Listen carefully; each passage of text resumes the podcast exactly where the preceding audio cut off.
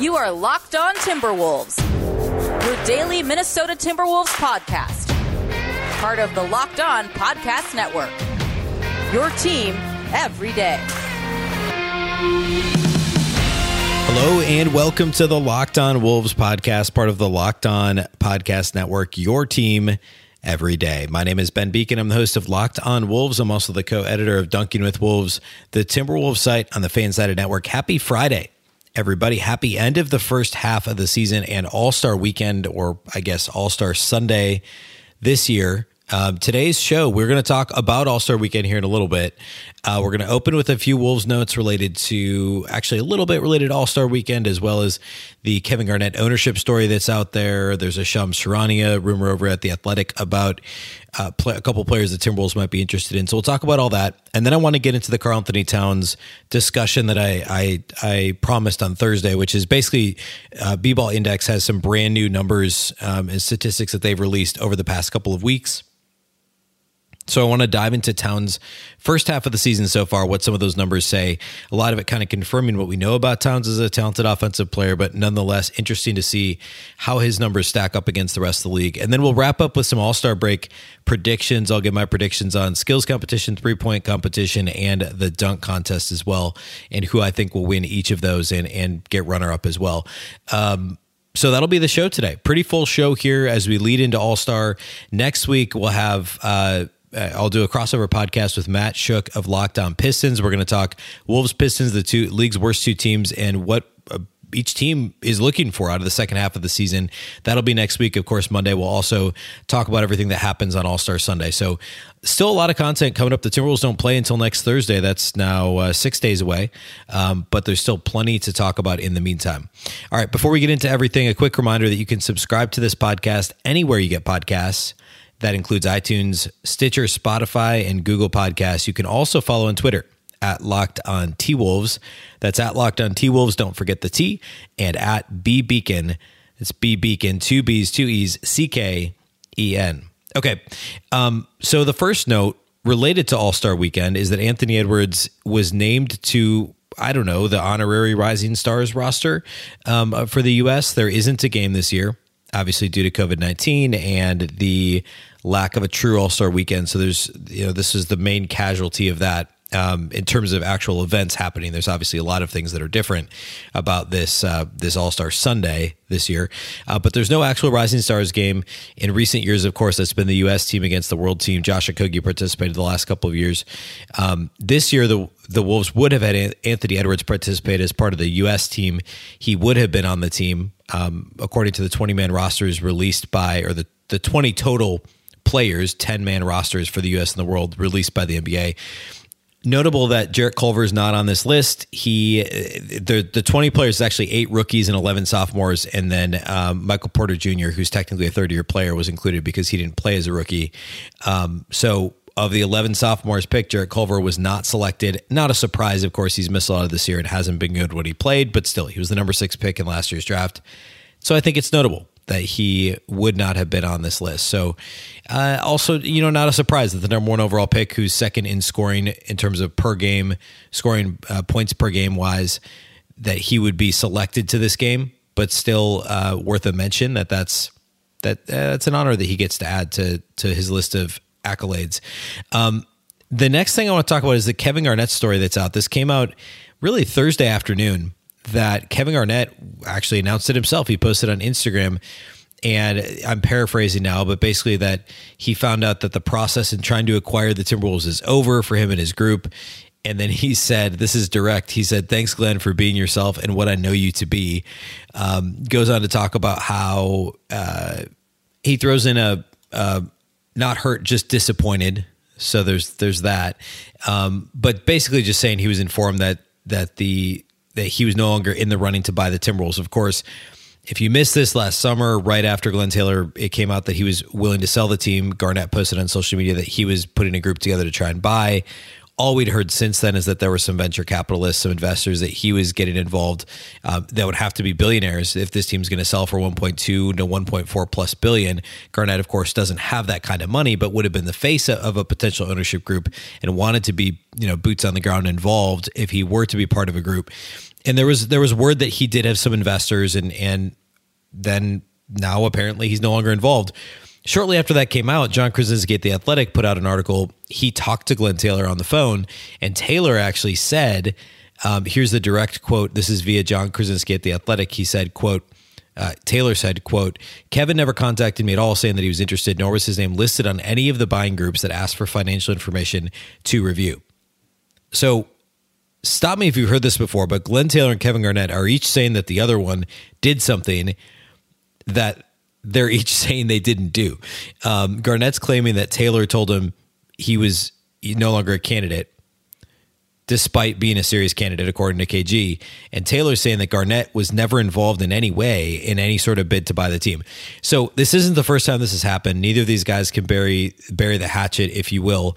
And it's it's ugly and it's sad. And and I've talked on this podcast before about how disappointed it is that the only legitimate, you know, Hall of Fame, obviously Hall of Fame caliber player to play for the Timberwolves.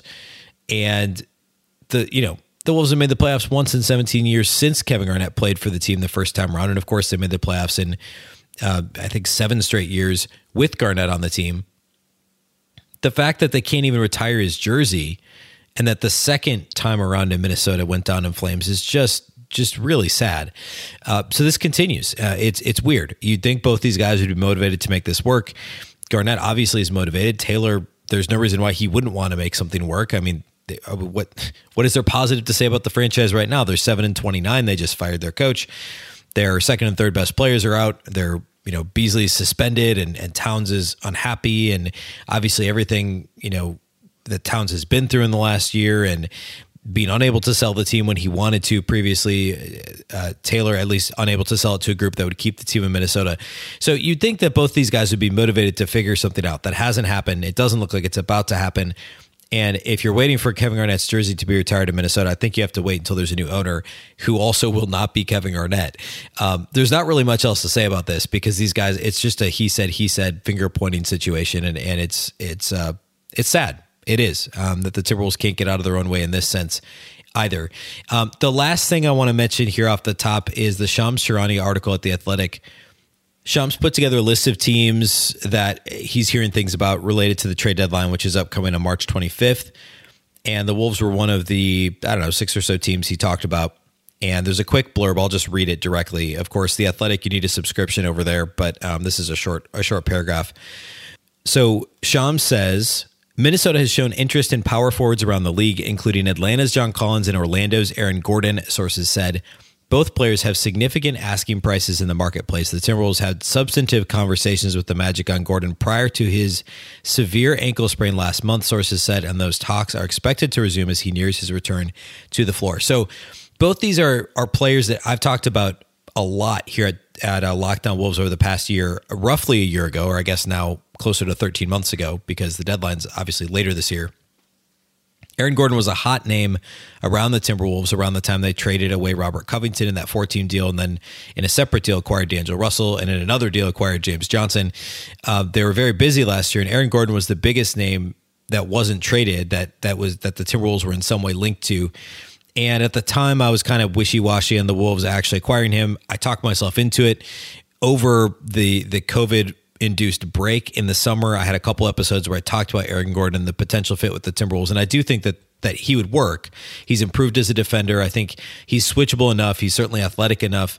My only concern is he's still not a guy who can consistently knock down threes, and and that continues to be a major issue for the Timberwolves, who are of course bottom five in the league in three point percentage, and and their attempts per game are suddenly ratcheting back up after being really low early in the season. Not really low, but low compared to where they have been in recent years.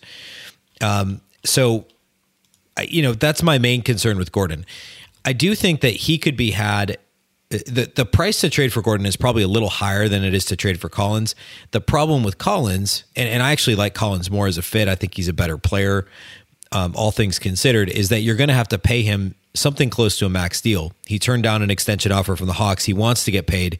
I don't think he is a max player. The Wolves already have one of those guys in D'Angelo Russell, who, even at his best, probably is not worth a max contract.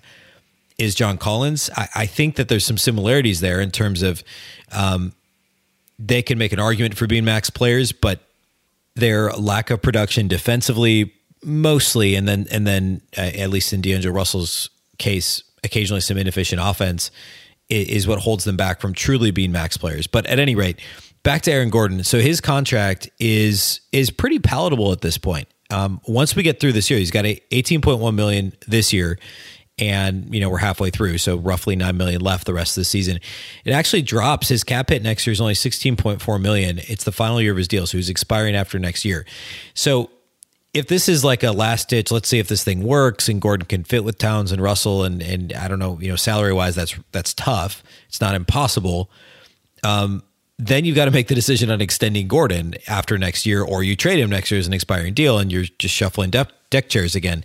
Uh, so I, you know, that's my thing is, is do you want to overpay him after next season? But at least you've got the one other year.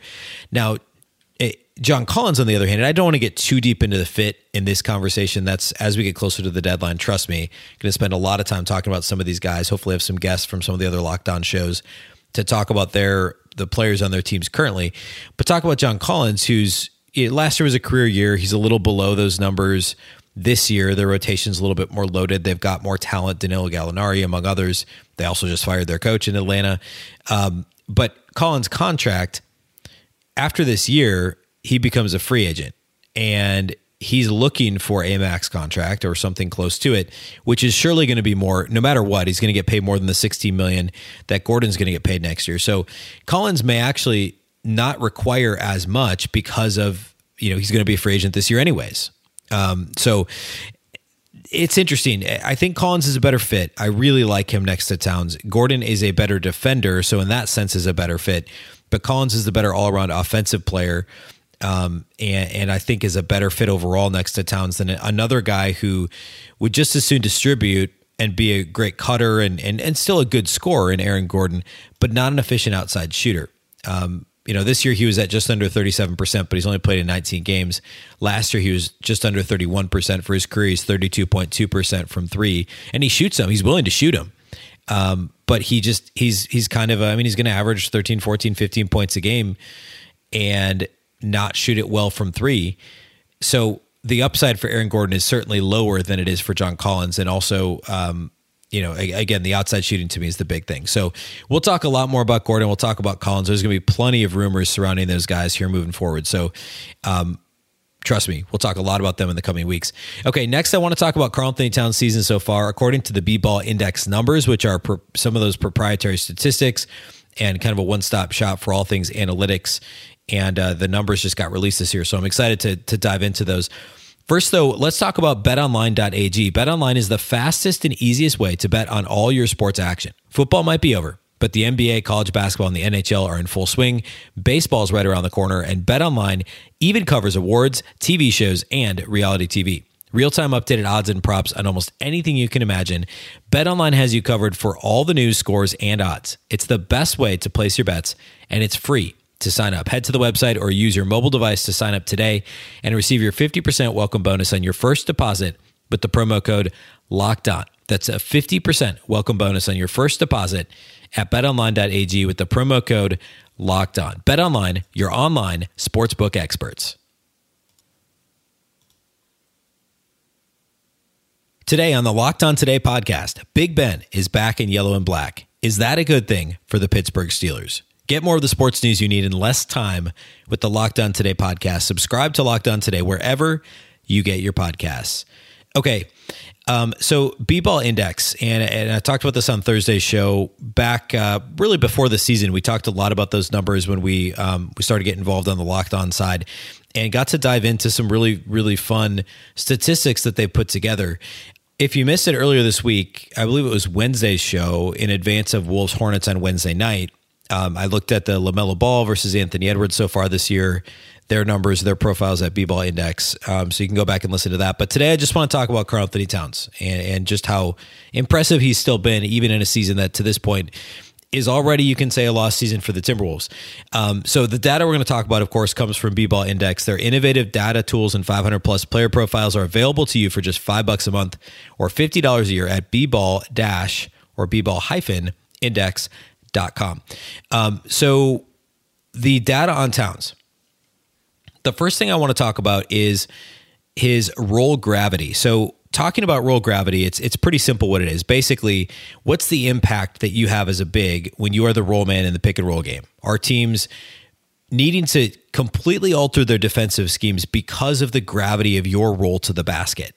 Um, objectively, it's really easy to say yes with Karl-Anthony Towns, right?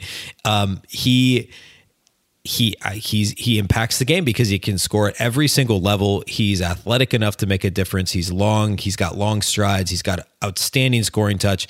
So obviously he's got strong roll gravity.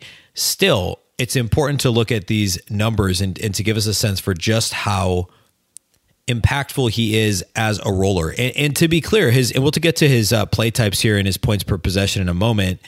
Um, but his points per possession as a roll man, well, good, are not outstanding. So this is the the gravity thing is a little bit interesting to me. Um, okay, so his roll impact, his roll gravity, all that good stuff. His as a roll man, his roll impact per 75 possessions is an A minus grade, an 85th percentile.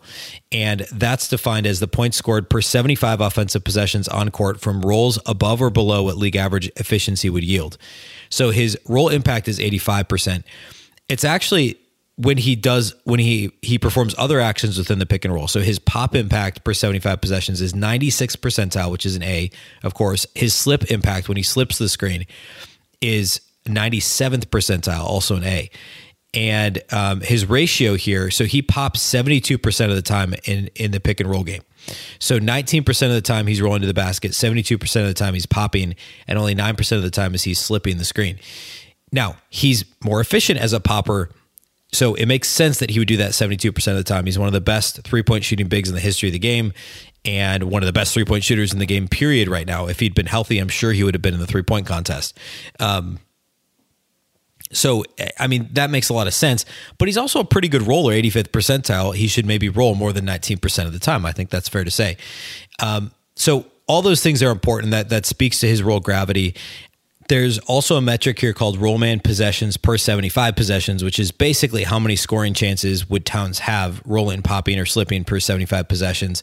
And that's 3.2 per, per 75 possessions, which is 86 percentile. So it speaks to the amount of time the Wolves spend in the pick and roll game. This is, of course, over the course of the season. So it's both Ryan Saunders' offense and and Chris Finch's. So I thought those numbers were interesting to kind of back up what we we can see with our eyes that that Karl-Anthony Towns is is effective as a pick and roll big and that under underlines that a little bit. Um, his points per possession in different play types. I've talked about this a little bit back when Finch was first hired, so maybe a week and a half ago or so, beginning of last week. I talked a little bit about how much more often Towns would be used in the post and how good he's been in post up situations. That remains true. He's gotten more post ups, and he actually he's he's been pretty efficient since Finch has showed up on scene for the Timberwolves and put him in the post more often. But other teams are posting, or excuse me, doubling Towns in the post so often. And the Wolves, even when Towns is finding open shooters, and he's turning the ball over a little bit more because he's being forced to make these decisions and he's being double and sometimes triple teamed.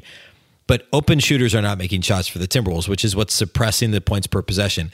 Even still, in post up situations this year, Karl-Anthony Towns is scoring 1.05 points per possession. That's 84th percentile, which is graded as an A minus by B ball index. So solid right? It's an A minus. It's it's okay. It's that's fine. It's good. Um, somewhat surprisingly, he's 56 percentile as a pick and roll roll man, 1.26 points per possession, 56th percentile, which is only a C plus. As a spot up player, if you go back and look at his numbers from a couple years ago, and I did his last All Star season, so throwing out last year, go because of the uh, you know the injuries and everything. Go back two years in spot up situations, Towns wasn't very good. He was it was like point I don't know, 0.7 or 0.8 points per possession, which is which isn't good at all. This year he's 1.06 points per possession in spot up situations. That's 90th percentile, also an A minus. So as a spot up guy, as a pick and roll guy, and in post up situations, especially spot up and post up, he's been really, really good. As a roll man, there's some work to be done there. And and that goes back to the roll gravity that I spoke about a moment ago. He's been really good when he's popping He's been really good when he's slipping. And then sometimes as a roller, he's not quite as effective. And again, that's partly due to Wolves spacing. It's partly due to, again, the gravity of what Towns brings as a roller. Defenses are are gearing up to try and stop Karl Anthony Towns. And that includes when they're in pick and roll game, they know that he wants to pop. Um, but they're still overloading the defense to guard against the roll for Towns too, and that's and that's you know it's it's partly a read and react. The pick and rolls read and react on both sides of the ball, um, and the Wolves just aren't good enough offensively to overcome um, teams committing all of their resources to stop KAT. And the Wolves haven't figured out a way around that. Now, when D'Angelo Russell comes back, D'Angelo Russell and Karl Anthony Towns in the pick and roll is very different than Ricky Rubio or Jordan McLaughlin because Russell can hit threes at a much higher clip than both of those guys and and will shoot a contested jumper um, and make it um, is willing to do that. He'll pull up in the mid range more effectively than Ricky Rubio and more often than Jordan McLaughlin. He won't go to the rim as often, but he's every bit he can be every bit as good of a passer as those guys when he's willing to pass. And so a willing a willing a willing passer version of D'Angelo Russell in the pick and roll with Towns. And then you push some of these other guys, you know, Malik Beasley, if you can get him on the court, if you find another shooter somewhere, um, maybe you play Towns with Naz Reid. There's another guy who can at least hit threes at a league average rate, and you're not throwing out Culver or uh, yeah, Culver, Okogie, um, Vanderbilt, Rubio, the guys who who aren't league average shooters from three that's going to make a big difference in terms of spacing, and we can see these numbers rise even more for KAT. The last thing I want to mention in terms of his B ball index numbers is his interior defense, which the eyeball test would suggest it's improved this year, and maybe he hasn't been quite as good since he came back after the COVID 19 uh, diagnosis. And who knows if that's rust, if it's teammates, if it's a little bit less effort than he was given early in the year, or if it's something that's a lasting, lingering effect from COVID 19. And I have no idea. I'm just saying those are all possibilities. But his interior defense overall this season has been really good. He's actually graded out as an A in several uh, different categories, including percentage of rim shots contested, rim contests per 75 possessions, and blocks per 75 possessions. Those are all 90th percentile or higher and graded as an A. The one thing he's really struggling at, or struggling with, is rim deterrence. Um, which is defined as a role adjusted measure of how a player's presence on court impacts opponents' frequency of attacking the rim. Basically, the opposition isn't afraid of Karl Anthony Towns at the rim. They're still trying to go at him. He's 30th percentile, which is a D in that category.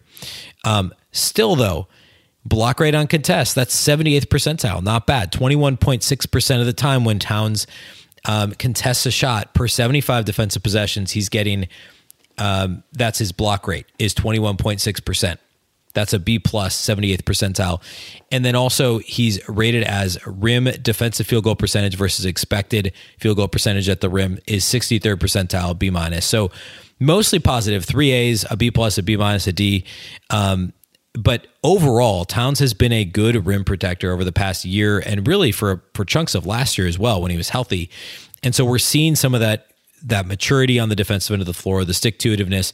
And also, this is year two in David Vanterpool's drop pick and roll coverage. And at times, it's looked, you know, like this isn't the right coverage the Wolves should be playing. But there's these flashes where Towns actually gets to the right spot on the floor, maintains the spacing defensively, um, reacts properly. He's far better at it than Naz Reid is at this point. Um, but when it works, it you understand why Vanterpool swears by drop coverage in the pick and roll. Um, and Towns is getting much better at it. And, and, even if teams aren't afraid of him at the rim, both Towns and Naz Reid have done a much better job blocking shots this year and, and staying on their feet and not falling for pump fakes. That's Towns has mostly stopped drawing fouls you know, jumping on guys falling for pump fakes. He's drawing other silly fouls, but he's improved in terms of not wildly trying to block shots um, every time down the court defensively. So that's certainly a, a, major improvement for Towns this year. So all that to say, these B-ball index numbers certainly support the fact that when Towns has been on the floor, he's been really good. And I get that the Wolves are like one in eleven since he's come back from injury or from COVID. Um, but I mean, look at the rest of the roster. It's not Karl Anthony Towns. He's had a couple not stinkers. He's had a couple inefficient games. In fact, his game against Charlotte on Wednesday wasn't great. Um, but he is not the problem. And and suggesting he's not a leader or he's not 1A on a playoff team, those things are crazy. I mean, look at the rest of this roster, look at the holes in the roster, look at the guys that are missing. Look at the guys who are 19, 20, 21, 22 years old, which is the majority of the rotation. And there's where your issue is. It's not Karl Anthony Towns. He's really, really good. Um, so those are all numbers we're going to keep an eye on uh, here moving forward finally, today, I want to talk about All Star Weekend and all the happenings of Sunday. I'm going to give some quick predictions here to round out the show and really, I guess, put a bow on the first half of the season. So that's what we'll do here in a second. First, though, let's talk about our brand new friends at Blue Chew.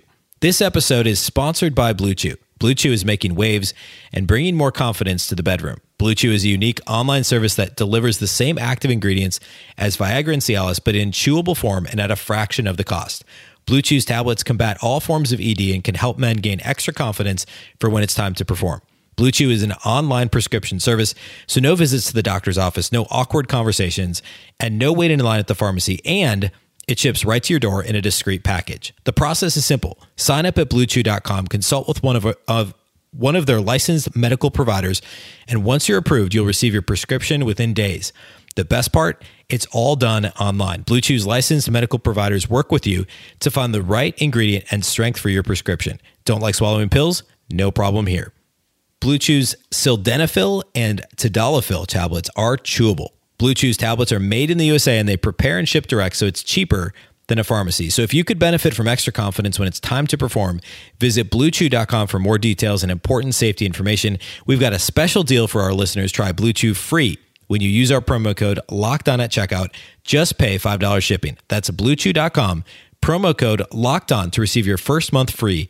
And we thank Blue Chew for sponsoring this podcast. When you need fantasy basketball advice, it's important that you have a reliable source. More people trust Josh Lloyd, host of Locked On Fantasy Basketball, than any other fantasy basketball podcast. Subscribe to the number one fantasy basketball podcast, Locked On Fantasy Basketball, wherever you get your podcasts. Okay, All Star Weekend or All Star Sunday. The first competition happening is the Skills Challenge. And the field for the Skills Challenge, let me read it off real quick here, is Robert Covington, Luka Doncic, Chris Paul, Julius Randle, Domantas Sabonis, and Nikola Vucevic. Um, I, you know, there's been bigs that have won this thing recently. Bam Adebayo won last year. Uh, Porzingis won a few years ago, and then the year before him, I believe it was Towns. So, what? Three of the last five years have been bigs that have won. So, I certainly don't want to count out the big men. Um, I, I actually think Sabonis is going to. Well, actually, no. I'm going to take Chris Paul to win. I think that Doncic is probably. Uh, I don't know. He might he might be a little too cool to win this competition, I guess is probably the best way to say it. I don't know that Julius Randle is the most well rounded player to win this competition. Robert Covington, kind of the same thing.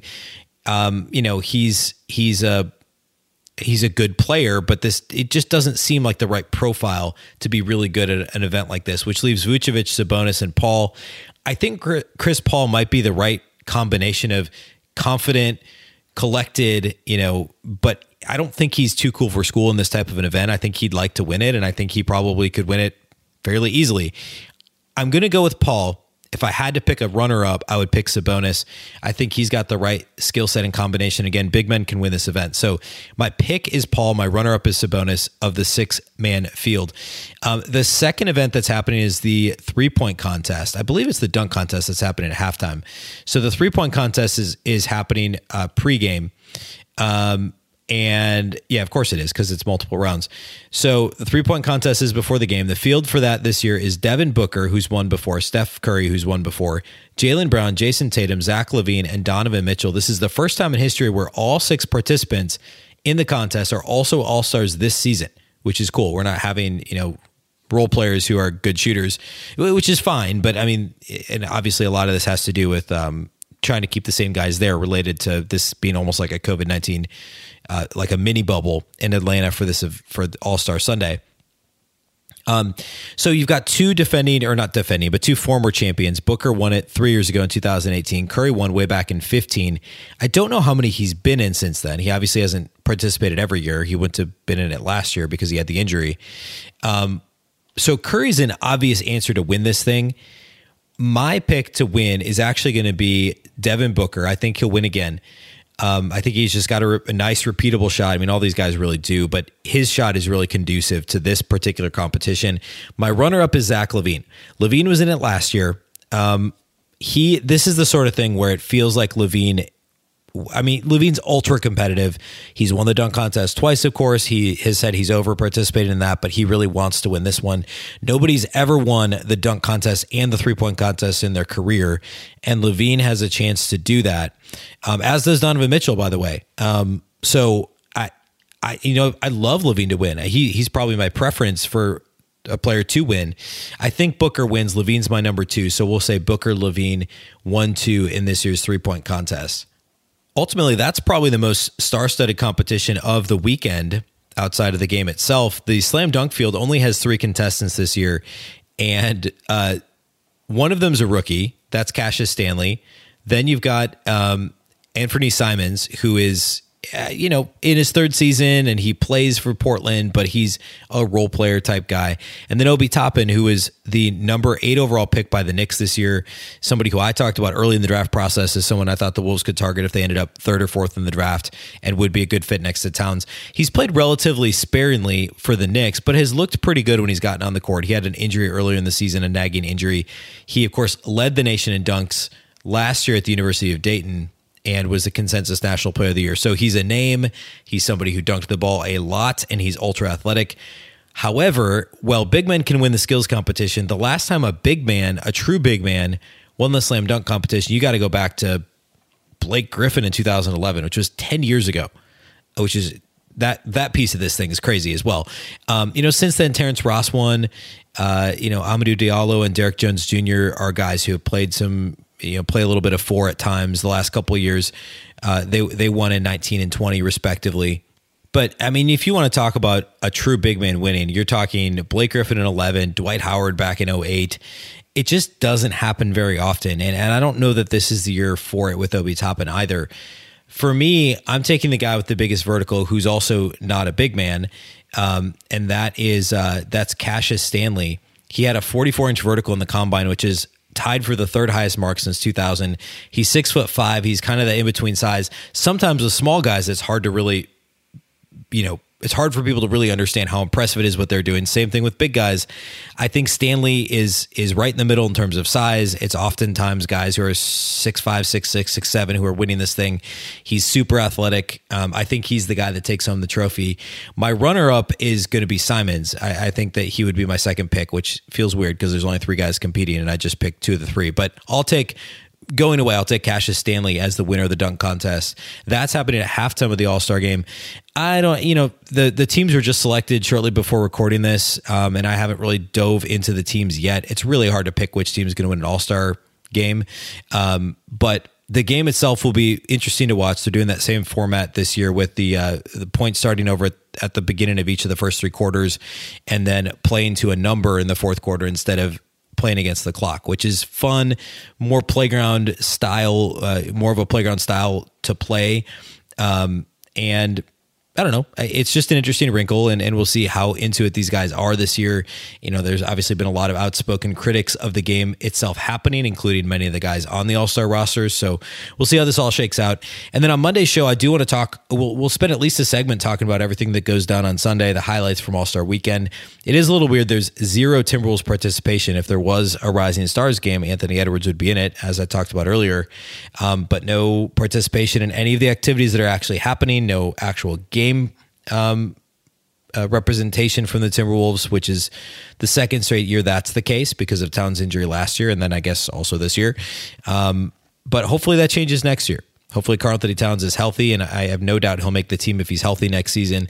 And maybe the Wolves will will see a little bit of a jump from some other guys as well, and um, and uh, get some participation, some recognition, some you know presence at this event moving forward. But it's a Timberwolves list weekend. Still enjoy NBA All Star Sunday. Um, Monday show, we'll talk about that. And then either Monday or Tuesday, not sure which day yet, but we'll have Matt Shook on from Locked On Pistons to talk about the second half of the season from a Detroit Pistons perspective, from a Timberwolves perspective, what tanking could look like in the second half, what you know Dwane Casey and the Pistons are up to since trading Derrick Rose. They they won a game the other night on accident almost. Um, you know, I think Matt will probably tell us that he's totally fine with the Pistons losing some games. The Timberwolves are in a very different situation, and I'll make sure I'll make it very clear to Matt that uh, Timberwolves fans are, don't want to see this this team just lose out the rest of the season. Uh, there needs to be some progress made with the new coach, Karl-Anthony Towns, et cetera. So all that'll be on Monday or Tuesday's show as well. Otherwise, have a fantastic weekend. Enjoy NBA All Star Sunday. That's all we have for you today on Friday's podcast. Of course, you can subscribe to the show anywhere you get podcasts. You can also follow on Twitter at Locked On T Wolves and at B Beecken. It's B Beecken, two B's, two E's, C K E N. If you do listen on iTunes, go ahead and help us out with a five star review. That definitely helps us get in front of more eyes and ears, and it's greatly, greatly appreciated. Of course, the Locked On Wolves podcast is part of the Locked On Podcast Network. Remember, the Locked On Network is your local experts on all the biggest stories. Once again, I'm Ben Beecken. This is the Locked On Wolves podcast, and we'll catch you next time.